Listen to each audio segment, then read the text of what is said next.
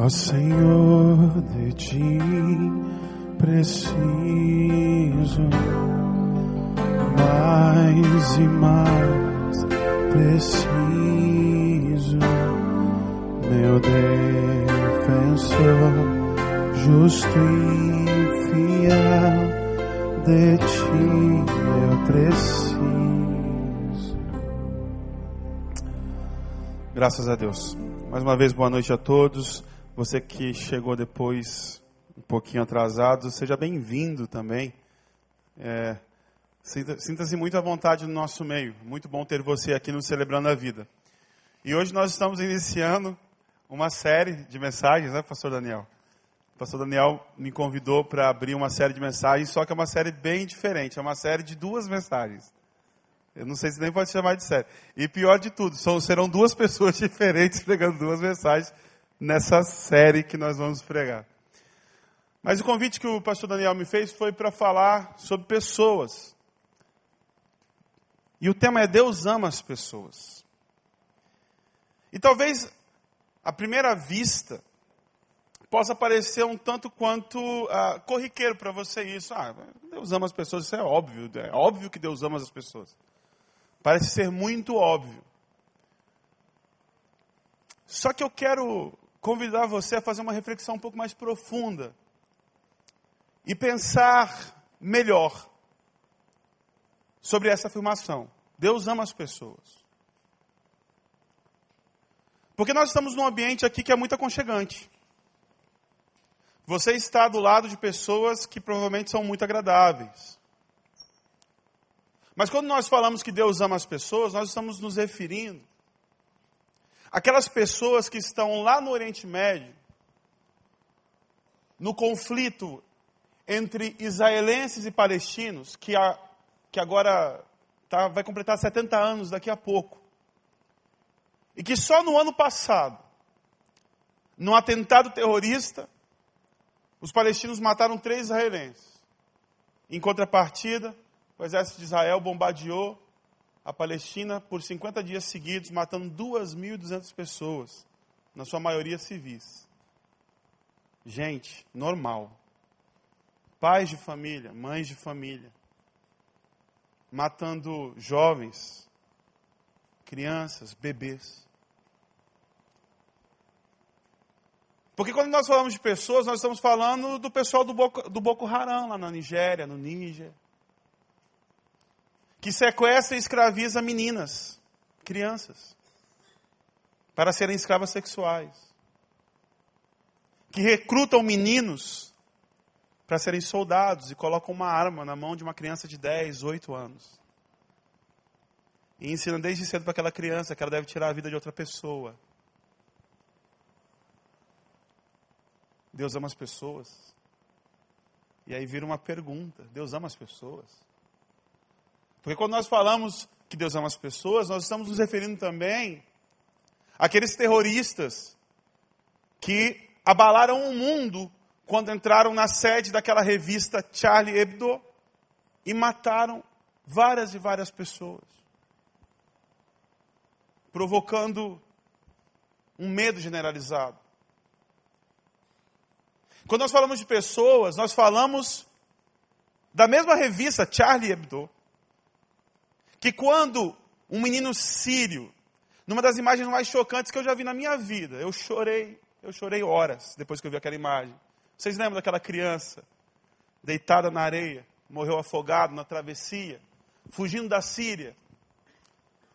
Porque quando nós falamos de pessoas, nós falamos da perversidade que existe na Síria, que faz com que um pai desesperado tente fugir com seu filho. E o seu filho morre afogado. E uma revista que tinha sido vítima de um massacre tempos atrás, faz uma sátira, achando graça e fazendo graça com a morte daquela criança de 5 anos de idade. Aí você pensa, ah, mas isso é tão longe, né? Mas quando nós falamos de pessoas, nós estamos falando daquilo que nós estamos vendo e ouvindo todos os dias nos noticiários. Estamos falando dos nossos políticos. Que a Operação Lava Jato tem colocado em muito medo. Pessoas inescrupulosas, que só se preocupam com elas mesmas, que roubam da saúde, deixando que pessoas morram, roubam da segurança, deixando que pessoas morram, roubam da educação, deixando que pessoas morram, para que elas possam ter mais um milhão, mais dez milhões. Nós estamos falando dessas pessoas que roubam do trabalhador, que não tem o que comer. Vamos trazer mais para perto. Quando a gente fala de pessoas, nós estamos falando da violência do Rio de Janeiro também. Há pouco tempo atrás, aqui na Barra da Tijuca, bairro vizinho nosso, não sei se vocês lembram, daquele homem que entrou num condomínio de luxo, classe média alta, matou a sua ex-esposa, o marido dela, na frente do seu filho pequeno. Quando a gente fala de pessoas, nós estamos falando dessas pessoas. Deus ama as pessoas? Quando a gente fala pessoas, a gente está falando das pessoas da sua família que te fizeram mal. Das, das pessoas do seu convívio, aqueles que te traíram. Talvez a sua esposa o traiu, talvez o seu esposo traiu você da forma mais cruel possível. Talvez o teu sócio te traiu, te roubou, Talvez você perdeu um filho num acidente de carro por um bêbado irresponsável. Nós estamos falando dessas pessoas que estão no nosso convívio e que nos fazem muito mal, ou que já nos fizeram muito mal. E o que acontece é que, quando nós paramos para olhar o mundo e o ser humano,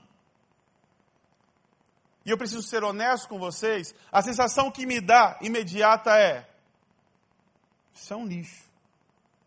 Isso não presta, isso não vale nada. Eu duvido que você nunca pensou assim. Porque a gente vive num mundo que é perverso, que é mau, que é cruel. E existem muitas pessoas perversas más e cruéis.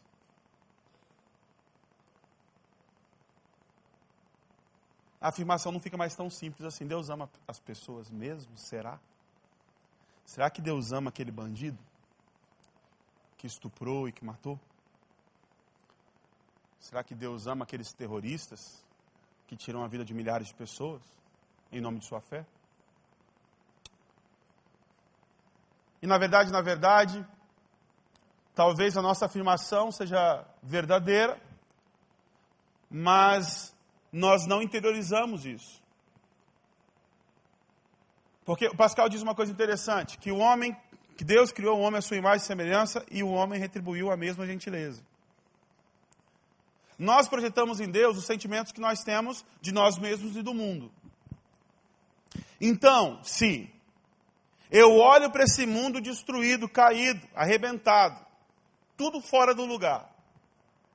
E eu olho para esse ser humano que está caído, contaminado, quebrado, fora do lugar, perverso, mau, cruel. E o sentimento que eu tenho imediato é de asco e não de amor. Eu projeto em Deus o mesmo sentimento que eu tenho em relação ao ser humano. E eu preciso, na minha cabeça, organizar a vida de uma forma que ela faz sentido. E a forma mais comum de nós organizarmos a realidade, a fim de que ela faça sentido, é departamentalizando as coisas, é compartimentalizando, é categorizando. Então a minha afirmação não é mais Deus ama as pessoas, porque não pode, porque eu não amo as pessoas, todas as pessoas. Porque tem gente boa e tem gente ruim. Então eu começo a amar alguns e odiar outros. A alguns eu quero bem, a outros eu quero mal. E acaba que nós projetamos em Deus os sentimentos que nós temos em relação às pessoas e a nós mesmos. Então nós começamos a pensar que Deus também tem seus, tem seus prediletos, tem seus preferidos. Existe uma corrente da teologia que fala isso de uma forma muito clara, de que Deus tem os seus preferidos, os seus prediletos. Porque as coisas fazem sentido assim. Fica mais fácil. Ora, o cara é ruim, é que ele está fadado à perdição. Deus não quer nada com esse cara, Deus rejeitou esse cara. Agora, aquele que é bom, o bonzinho, o todo certo, aí sim, esse Deus ama. Aí eu amo também. Porque se Deus ama, eu amo. Agora, se Deus não ama, eu não amo. Ou melhor, se eu não amo, Deus não ama. Aí fica melhor, fica mais fácil. Então a minha afirmação é: Deus ama as pessoas, mas não todas, algumas, porque tem umas pessoas muito ruins que Ele não pode amar, porque senão não faz sentido. Jesus, no Sermão do Monte, ele fala para um grupo de pessoas que organizavam o mundo dessa maneira. Igual muitos de nós organizam. Os fariseus. E lá em Mateus 4, no finalzinho do Mateus 4, o texto diz assim: Jesus foi por toda a Galiléia, ensinando nas sinagogas deles, pregando as boas novas do reino e curando todas as enfermidades e doenças entre o povo. Notícias sobre ele se espalharam por toda a Síria. E o povo lhe trouxe todos os que estavam padecendo vários males e tormentos, endemoniados, epilépticos, paralíticos, e ele os curou. Grandes multidões o seguiam, vindas da Galiléia. Galiléia é um pedaço uh, da Judéia. Lugar de gente boa, gente boa mesmo, assim, gente que faz as coisas boas e certas. Os fariseus são. Tem muito fariseu lá na Galiléia. Observa a lei, não mata ninguém. Gente, gente boa. Mas tinha gente de Decápolis. Decápolis era uma cidade que talvez não tinha muita gente boa, não. Era uma cidade que foi constituída por Alexandre o Grande. Era gente que não conhecia Deus. Povo pagão, ímpio. De Jerusalém, da Judéia, da região do outro lado do Jordão, tinha gente de todo lugar. Aí o texto diz assim: vendo Jesus as multidões, quando Jesus viu todo mundo, subiu ao monte e se assentou.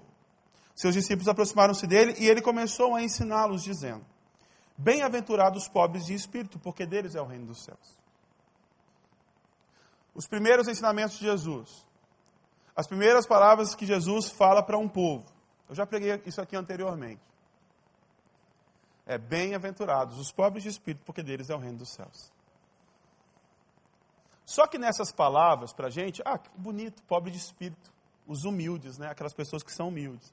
Porque algumas versões traduzem como humildes, bem-aventurados os humildes, porque deles é o reino dos céus. Mas não. O que o, o termo pobre de espírito está designando no texto é um termo pejorativo, não é um termo a, a, a, que constrói. Não é alguma coisa boa. Ser humilde é bom, é uma qualidade. Sim ou não? Amém ou não amém? Ser pobre de espírito não é uma qualidade, é um defeito. O Dallas Willard fala que esses pobres de espírito são os falidos espiritualmente, os moralmente corrompidos. É o povo que não presta. Aí você fica assim, mas Jesus falou isso mesmo? Falou. Aliás, é por causa desse discurso de Jesus, é por causa dessa ação de Jesus, que Jesus é morto e crucificado. Porque Jesus não foi perseguido porque ele andava com os pobres, com os doentes, com os mancos. Jesus não foi perseguido por causa disso. Jesus foi perseguido porque ele andava com as prostitutas. Porque ele andava com gente de má índole. Porque ele andava com gente que não era gente muito boa. E os fariseus, quando começaram a ver essa ação de Jesus, eles falaram assim: opa, esse cara está tá desmantelando a nossa organização que a gente fez aqui do mundo. Porque o mundo tem que ser assim: tem o pessoal bom e o pessoal ruim. E agora vem esse cara e fala que a graça de Deus, bem-aventurado significa a graça de Deus está sobre os moralmente falidos, aqueles que não prestam, as prostitutas, os bandidos, os ladrões. Como, como assim? Não, não pode ser verdade.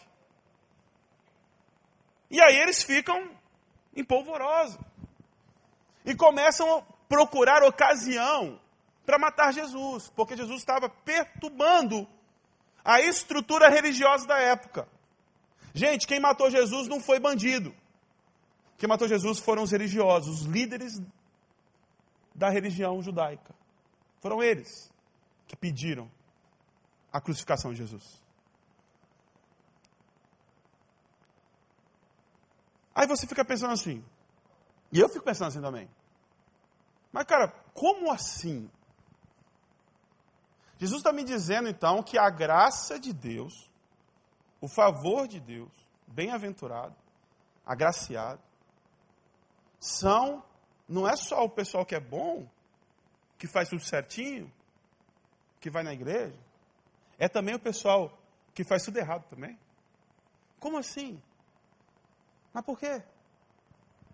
E a chave para nós entendermos o porquê disso está nas palavras de Jesus. Quando pela primeira vez Jesus fala assim: Aba. Jesus ora e ele fala assim: Aba. Aba significa pai. Pai. Ninguém nunca tinha usado esse termo para falar de Deus. Ninguém nunca. Jesus foi o primeiro que trouxe esse termo, Pai.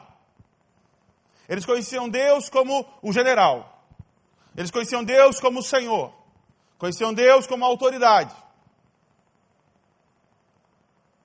Conheciam Deus como seu juiz. Mas ninguém conhecia Deus como seu pai.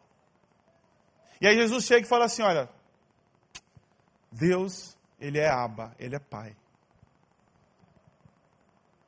Aí quando você começa a entender que Deus é pai e que nós somos seus filhos, você entende porque Jesus fala que bem-aventurados são aqueles que não valem nada. Você entende porque o amor de Deus também está disponível para quem não presta. Aí você entende porque Deus ama não só algumas pessoas, mas Deus ama todas as pessoas. Porque nós somos todos filhos. Aí eu te pergunto, pai e mãe, teu filho pode virar um bandido, um marginal, eu duvido que você vai deixar de amá-lo. Você não aceita as coisas que ele faz, mas você não o rejeita. Você não aprova as atitudes ruins do seu filho, mas você o ama, porque ele é o teu filho. E acabou. E a pergunta é: por que Deus ama? Porque Ele é Pai. Não existe uma explicação racional e lógica para explicar o amor de um pai para um filho, da mãe para um filho. Gente, eu não sou pai ainda, mas eu sou alguma coisa que é bem próximo de pai, que é tio, e tio babão. Tio babão é muito próximo de pai. Eu tenho uma irmã e dois irmãos mais novos do que eu.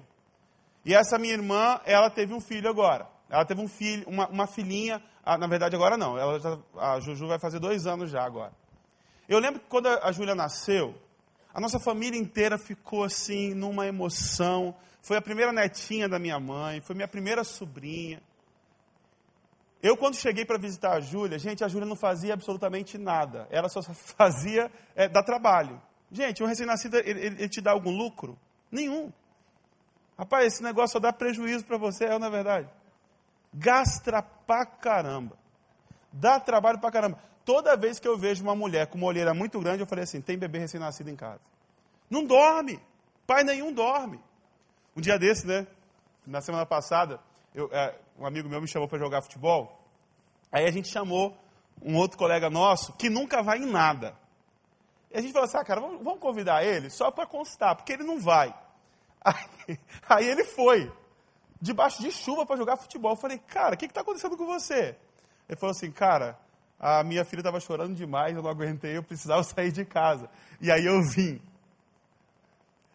Falei assim, meu amor, fica aí cuidando dela que eu não estou aguentando mais. Mas é verdade, a criança, a criança, ainda mais o recém-nascido, o recém-nascido ele nem se expressa ainda. Você pode dizer, ah, o teu filho fala que te ama, que, que te abraça, e é uma coisa muito fofa. Mas o recém-nascido, ele não faz absolutamente nada, ele só dorme e mama, e faz cocô. bastante cocô. Ele não faz nada. Aí vem, no domingo, o pastor chama e vem aquele monte de pai e mãe babona, com um sorriso aqui de orelha a orelha, com os bichinhos tudo enfeitado, parece que parece está empacotado para presente. Apresenta com um orgulho do tamanho do mundo. A imprensa toda se reúne aqui na frente, os avós babão, os tios babão, todo mundo babando. Fica tudo molhado aqui na frente, de tanta baba. E todo mundo tira foto. E o pai chega e mostra a sua criança. Fala assim: esse aqui é o meu filho. Eu nunca vi ninguém, pai de recém-nascido, falando assim: esse aqui é meu filho, ele vai ser médico. Eu nunca vi alguém falando assim: esse aqui é meu filho, ele vai ser pastor. Esse aqui é meu filho, ele vai ser advogado. Tudo que a gente ouve é: esse aqui é o meu filho. Ele não faz nada por mim. Ele não produz nada. Só me dá trabalho. Mas é o meu filho. Aí você entende. Porque Jesus fala assim: Bem-aventurados os pobres de espírito, porque deles é o reino dos céus. Porque nós somos filhos desse Pai. E esse Pai, quando olha para nós, ele não enxerga o advogado, o médico, o trabalhador honesto ou o bandido, traficante, adúltero, mentiroso. Ele enxerga um filho. E por mais que ele desaprove as más condutas do seu filho, ele continua amando o seu filho. Deus é o pai do filho pródigo. De um filho que fez tudo de errado que você podia imaginar. Um filho que matou no seu coração o seu pai. Porque ele quis a herança. A herança é de gente que morre. Ele queria que teu pai estivesse morto. Vai embora, gasta tudo. Comete um monte de pecado, se, se suja e lambuza. E o texto diz que quando o pai vê o filho ao longe, ele sai correndo em direção ao seu filho e o abraça. Porque o amor do pai não tem razão. Não tem explicação. O amor de Deus por nós é um amor inexplicável. Não dá para explicar por quê. É tentar explicar por que você ama o seu recém-nascido. Sabe por quê? Porque ele é teu filho. E acabou. Fim de conversa. Gente, por que isso é tão importante? Porque, conforme eu disse, nós projetamos em Deus os sentimentos que existem em nós mesmos. E se nós entendermos que nós somos de Deus, filhos amados, independentemente dos meus resultados, da minha produtividade, daquilo que eu posso dar e oferecer a Ele, se eu recebo esse amor, e eu interiorizo esse amor, e eu vivo esse amor como se fosse realmente a coisa mais importante da minha vida, eu começo também a transbordar e extravasar esse amor. Se eu entendo que Deus me ama, aí sim eu posso amar a Deus. Aliás, essa é a ordem das coisas. Nós não amamos Ele primeiro para que depois nos, sentimos, nos sintamos amados por Ele. A Bíblia diz que Ele nos amou primeiro. Então, a coisa mais importante da vida de um ser humano, a coisa mais importante da tua vida é você entender que você, como todas as pessoas que existem, é um filho amado de Deus. E é por isso que aqui no Celebrando a Recuperação, toda vez que alguém se apresenta, fala assim: Oi, gente, meu nome é Miquéias, eu sou mais um filho amado de Deus em recuperação.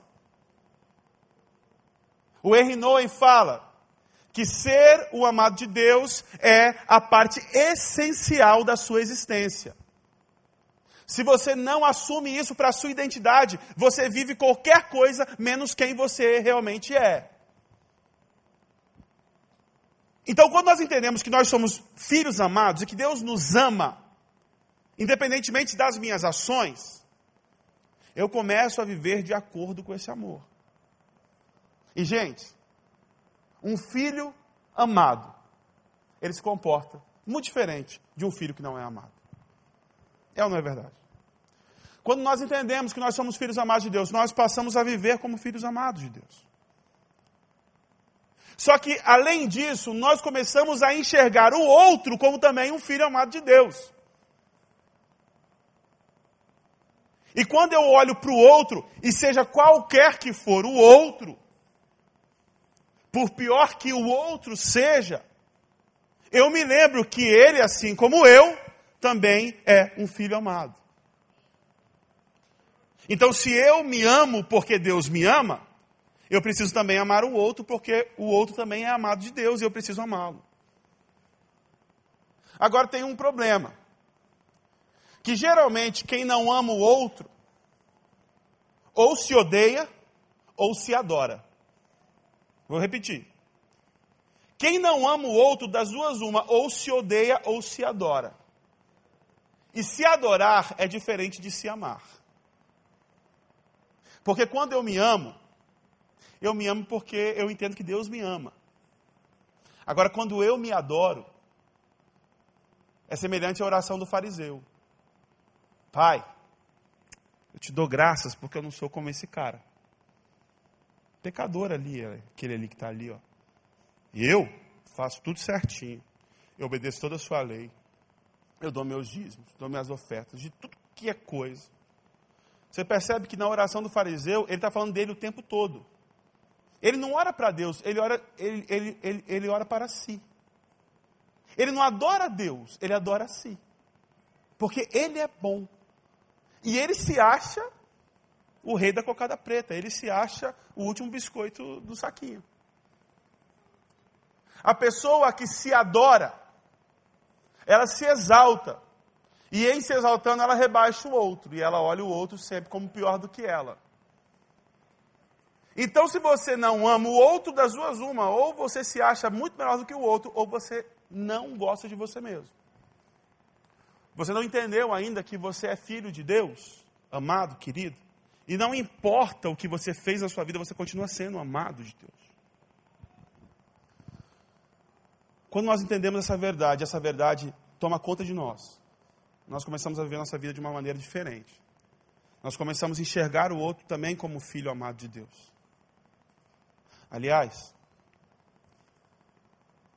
a gente começa a ser sensível ao outro.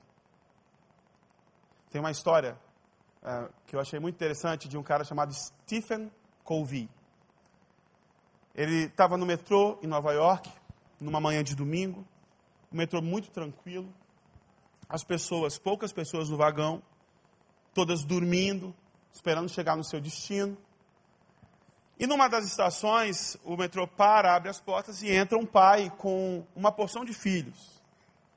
E os meninos entram no metrô tocando terror, gritando e pulando e começa a brigar. Aquele pai com aqueles filhos perturba a ordem que estava lá naquele lugar, naquele momento. E todo mundo começa a olhar zangado para os filhos e para o pai. E o Stephen, ele começa a pensar com, com ele mesmo, cara, que cara banana. Que pai ruim. O cara não consegue mandar nem nos seus filhos, na sua casa. Aí o cara, o cara cria um bando de moleque desse que só serve para perturbar a nossa paz. O Stephen fala que aquele homem se tornou, naquele momento, inimigo dele. Porque era alguém que estava agredindo a paz dele o sossego daquele local. E aí ele se levanta, ele não aguenta, ele se levanta e, e chega para aquele pai e fala assim: Olha, os seus filhos estão fazendo muita bagunça. Está todo mundo irritado. Está todo mundo chateado. E não é com eles, é com o senhor que não faz nada. E aquele pai com os olhos marejados olha para ele e fala assim: É, eu sei que eu devia fazer alguma coisa. Mas é que nós, eu e meus filhos, acabamos de sair do hospital. A minha esposa acabou de falecer. Os meninos acabaram de saber que a mãe deles morreu. E eu sei que eu tenho que fazer alguma coisa, mas eu não sei o que falar. E o Stephen fala que naquela hora ele se quebra todo por dentro, senta no banquinho dele e não fala mais nada. E aí o Brennan Manning diz assim: quando nós descobrimos onde o nosso inimigo chora, aí nós nos compadecemos dele. Quando nós descobrimos que o nosso inimigo é também uma pessoa igual a mim, que também tem suas dores, igual eu tenho, que também sofre, que também chora como eu sofro e como eu choro, eu tenho no meu coração compaixão. E isso me dá uma abertura e eu consigo me identificar com aquela pessoa. Aconteceu comigo isso recentemente. Eu assisti a entrevista do Decídio do Amaral no Roda Viva. E o Decídio do Amaral, ele é uma espécie de é, vilão é, mocinho, né? Porque ele estava envolvido nessa maracutaia toda, mas agora ele resolveu abrir a boca e está entregando todo mundo. E por causa da, das relações dele, muita gente está caindo, ainda muita gente vai cair. Eu assisti a entrevista dele no, no, Roda Viva, mas você sempre olha é, esse pessoal. Eu, eu sempre, eu, eu tenho que confessar, eu sempre olho esse pessoal com muito preconceito. E na entrevista dele, ele sempre muito sereno e muito firme em tudo aquilo que ele falava, mas teve um momento da entrevista que ele quebrou. Foi quando ele falou da filha dele. A filha dele escreveu uma carta aberta, não sei se vocês leram, procure saber. Uma, carta muito, muito comovente. E ela conta das perseguições que ela sofreu por causa do pai e das agressões verbais, e, e, e das, das coisas que ela teve que ouvir por causa do pai. E aí, quando ele começa a falar da filha, ele começa a chorar. E aí, uma repórter pergunta: Você se sente culpado pelo que está acontecendo com a sua família? Ele falou assim: Eu não me sinto culpado, eu sei que eu sou culpado. Eu estou pagando muito caro pelas coisas que eu fiz. A minha família está sofrendo por minha causa, pelas coisas que eu fiz. Naquele exato instante, eu tive empatia por aquele homem. Porque eu me lembrei que ele é uma pessoa que, assim como eu, é amado de Deus. E pior, é meu irmão, né? Porque se ele é filho de Deus, eu sou filho, ele é meu irmão. Nós precisamos, nós precisamos viver de verdade aquilo que nós pregamos. Nós pregamos o Evangelho de Jesus Cristo. Jesus Cristo diz para mim e para você o seguinte: não tem benefício nenhum amar aqueles que amam vocês. Isso até os pagãos fazem. É assim que Jesus fala. Você acha que você está arrebentando, abafando, amando a pessoa que está perto de você, né? Aí Jesus fala assim: isso aí não é nada, isso aí todo mundo faz. É isso que Jesus fala. O bandido ama o amigo bandido também, ele protege o amigo bandido. Isso aí é, também é tranquilo. Jesus fala assim: Eu quero que vocês amem os vossos inimigos e orai pelos que vos perseguem. Ô, gente, sabe o que é orar?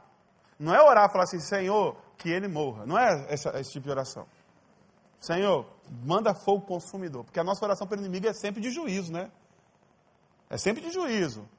Eu quero que Deus faça justiça. Deus vai fazer justiça. Porque aquela pessoa vai pagar pelo que ela fez, porque Deus é justo. A nossa oração é sempre nesse sentido, mas quando Jesus fala assim, amai os vossos inimigos e orai pelo que vos persegue, o que ele está dizendo é o seguinte: a oração é rogar as bênçãos de Deus sobre a vida daquela pessoa, é desejar o bem para aquela pessoa. Aí a minha pergunta é: será que nós, como igreja, temos feito isso? Porque, gente, nós temos os nossos inimigos. Isso é tão claro como, como a luz que está aqui sobre mim. Existe gente que não gosta da gente. Tem muitas pessoas que odeiam os evangélicos. Nós recentemente entramos aí numa, num, num confronto com os homossexuais. E é um embate terrível, e é briga, é discussão. A gente tem os nossos inimigos. Talvez você não considere inimigos, mas Muitos deles consideram nós como inimigos. Aí a pergunta é: como é que nós temos agido em relação a essas pessoas? Por quê? Se amar a Deus porque ele me ama. E amar ao próximo, que está perto de mim, é uma coisa que o pagão também faz. O pagão também ama o seu Deus e o pagão também ama a pessoa que está pertinho dele. O crachá que nos identifica como cristão é o amor ao inimigo. É isso que nos identifica como cristão. Não sou eu que estou falando, é Jesus. Ele fala assim: ah, amar o pessoal que está perto de você é mole. Todo mundo faz. Agora eu quero falar para vocês: amo os vossos inimigos e orar pelo que vos persegue. Amar o inimigo é a credencial do cristão. É o que identifica o cristão como cristão. Deus ama as pessoas, é verdade. E Deus não ama algumas pessoas, Deus ama todas as pessoas. E se Deus ama todas as pessoas, eu preciso amar todas as pessoas. A Bíblia diz que nós somos luz e que nós somos sal. Quando você coloca o sal na panela, o sal vai salgar a carne daquela panela. Ele vai salgar a batata que está naquela panela. Ele vai salgar a cenoura que está naquela panela. Ele vai salgar tudo que está na panela.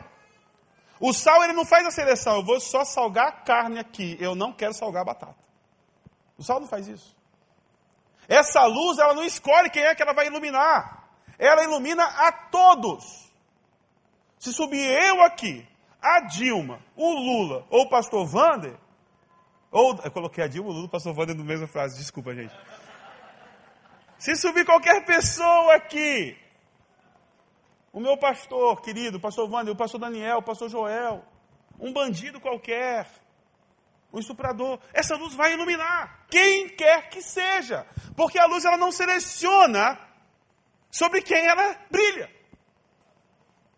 Mateus 5,45 fala que o sol nasce sobre bons e maus, a chuva cai sobre justos e injustos. Deus ele não retém o seu amor e a sua bênção sobre ninguém. Então, por que nós retemos o nosso amor e as nossas bênçãos sobre a vida de algumas pessoas? Toda vez que você olhar para o outro, lembre-se disso o outro é um filho amado de Deus. Por pior que ele seja. Por mais terrível que tenha sido a história dele. Ô, gente, isso não é ser conivente com o pecado. Eu tenho dois irmãos. Se um dos meus irmãos fizesse um mal muito grande a alguém, matasse alguém, por exemplo, eu seria o primeiro a dizer: olha, você fez errado, você vai precisar responder judicialmente pelo que você fez. E ele seria preso. Mas eu iria ali visitar ele. Ia falar assim: Maninho, eu amo você. Independente do que você tenha feito, eu te amo. Eu não concordo com o que você fez, mas eu amo você. E eu estou aqui para o que você precisar. Porque ele é filho da minha mãe e do meu pai. A minha mãe e meu pai, que eu amo muito, amo o meu irmão demais. E se eu odiasse o meu irmão, a minha mãe morreria do coração. O meu pai cairia no desgosto profundo. Quando nós odiamos o outro, quando nós não amamos o outro, nós entristecemos o coração do pai. Nós entristecemos o coração do nosso pai. Eu queria que você guardasse no teu coração essas palavras. Eu queria que você meditasse sobre isso. E eu queria que você começasse a rever as suas ações. Começasse a viver no teu dia a dia esta verdade. Primeiro lugar, você é a filha amada de Deus. Deus ama você, cara. Demais. A ponto de se tornar homem como nós somos e ser crucificado, se deixar morrer. Por amor.